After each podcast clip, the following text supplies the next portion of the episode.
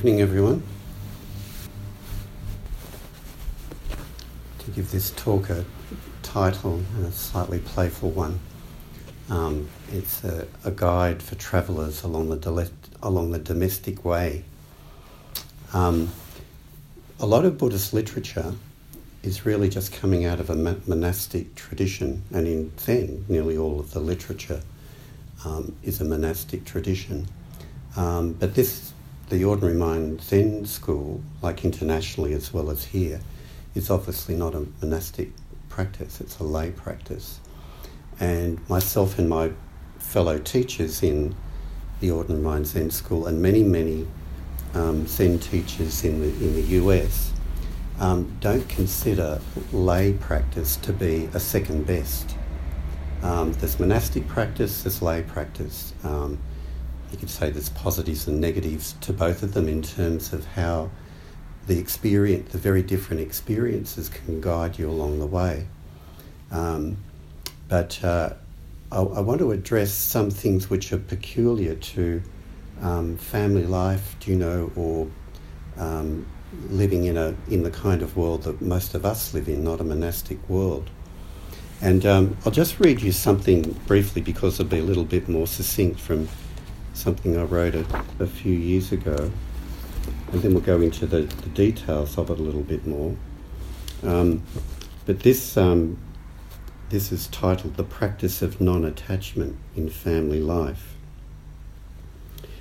Uh, I'll go into the different transitional phases um, first, but as we outline these various transitional phases in the life of a couple, we can see that at each point they can potentially be a point of stuckness or a deepening of emotional maturity or spiritual maturity for that matter.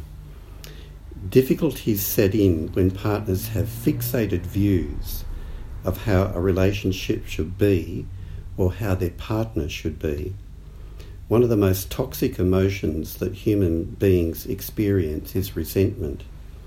If we cling to fixated views, then resentment arises and accumulates in our memories with each passing incident of vexation until it destroys any possibility of real intimacy in a relationship. It goes without saying that without present moment experience, there can be no intimacy and resentment is living in the past or projecting the past onto the present moment in a dark way. Each transitional phase in the family life cycle requires the act of letting go in order to let something else emerge. Often these fixated views are born out of our formative years in our own family of origin. In Buddhist terms, it's a kind of family karma that gets passed down through the generations. We can assume that the way we were brought up and the way our family expressed their emotions and the values and rules that they followed are right. The problem is that our partner has the same experience of rightness. A successful relationship requires each partner to let go of his or her assumed rightness to allow a new creative relationship to emerge. Dualistic thinking is a term used in Buddhism that describes how we divide our experience of life into rigid black and white categories of good and bad, better and worse, right and wrong. Dualistic thinking creates dualistic relationships. One partner becomes stuck in the role of the leader and the other as the follower. One is the initiator of intimacy and the other the recipient. One the first to apologize, the other never to apologize. In loving functional relationships, there is very little rigidity in roles. They become fluid and interchangeable, allowing both partners to blossom into fulfilling their potentials as individuals. In dualistic relationships, Arguing becomes the main currency of emotional connection to fill the void. In non dual relationships, love and goodwill become the main currency of connection. Dualistic relationships are based on the principle of this or that. Non dual relationships are based on the principle of this and that. But the transformation won't come about by just changing the words in our heads. Non dualism is something that we need to understand in our flesh and in our bones. So, how do we bring the, the, the Buddhist teaching of impermanence and not attaching to fixated views? How do we get that to actually apply to a lay life, to a domestic life? Mm-hmm. Um, if, you, if you're a monk or a nun, you kind of resolve it by being celibate and not being married and not having any worldly possessions, right? Um, but even that has its traps, you know, because you, you let go of all of that and then you attach to your status of being a monk. Right? So you get rid of something, you get something else. It's not as simple as just giving something up. So in our lay life, what, what is it to become truly non-attached in the way that we live our our family lives. If I can just briefly take you through what's referred to as the family life cycle in family therapy. Um, a couple come together, they go through that um, falling in love stage, and they want to do everything together, and there's this, this sense of being united and special to one another.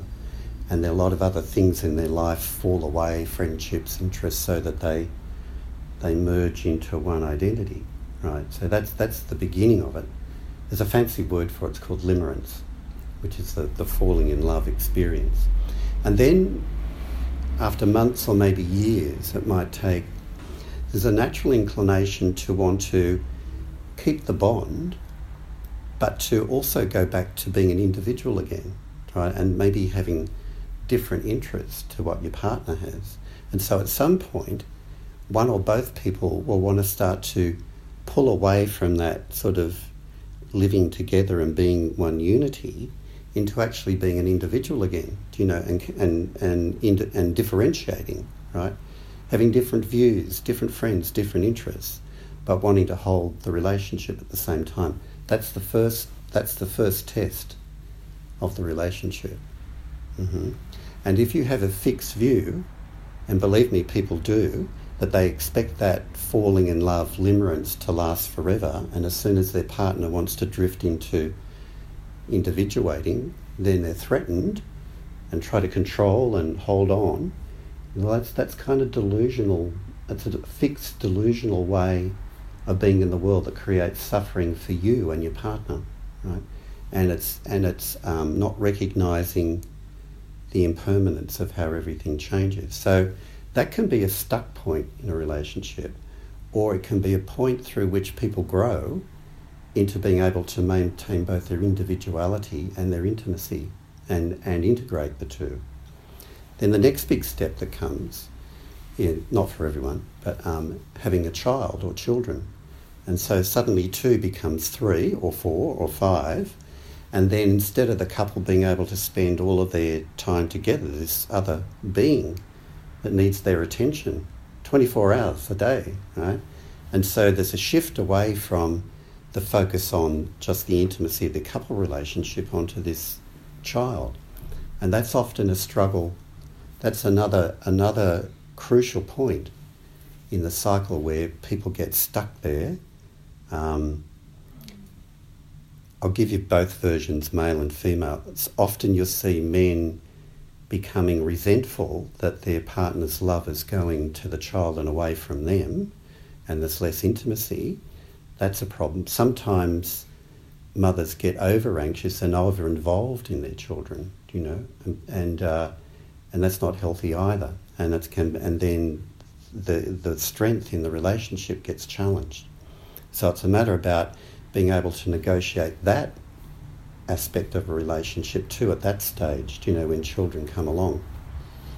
Now, to fast forward into adolescence, when children naturally at that age of development are trying to work out their own identity and, and rebelling against their parents as they should, mm-hmm, so that they learn their own values and so on.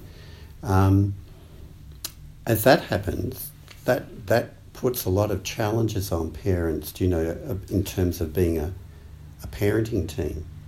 You know, and if parents aren't backing each other up and very solid, then adolescents, as they are, go back to your own adolescence, um, will find a way to get between them so that they get what they, they want, right, and create division. So it's a very important time, another transitional time, where parents re- need to be really backing one another and solid with, with one another.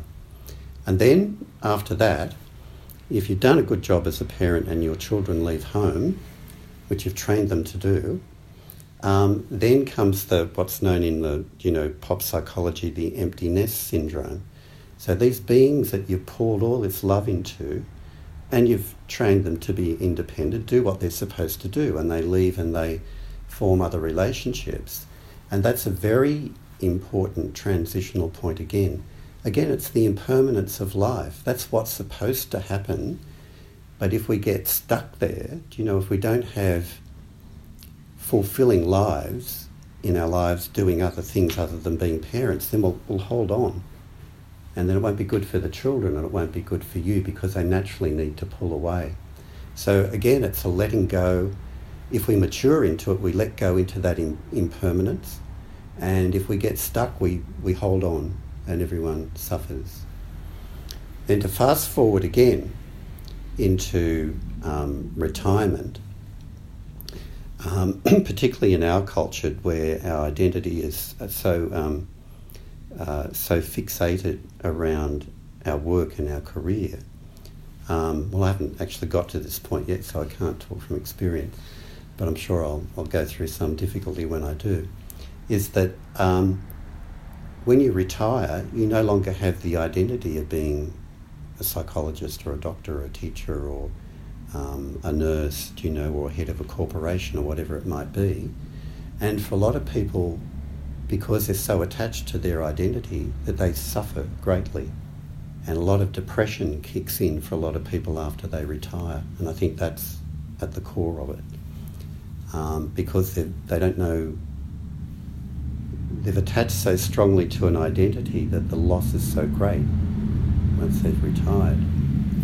Um, so that requires another transition. And then the final transition, which Buddhists eventually get to, is death. Right? Buddhists have got a lot to say about birth and death as transitional points in the family life cycle. But because it's a monastic practice, they haven't got really much to say about what goes on in between. But if you come back to Buddhism, Buddhism's got, Buddhism's got a lot to say about death. You know, and if you've been in a family or, or a marriage or a committed relationship, then if your partner goes before you, then, then that's another transition of impermanence in life. And another place again, finally, um, which can, where we can get stuck and suffer, or it's something that we um, have prepared ourselves for through life, through Dharma practice or through just general um, maturing through life um, that we may experience the loss very deeply, and yet we, we, we hold that loss lightly, you know, and it doesn't necessarily stop us from functioning because we've accepted that that is just the process of life, moving on in some way.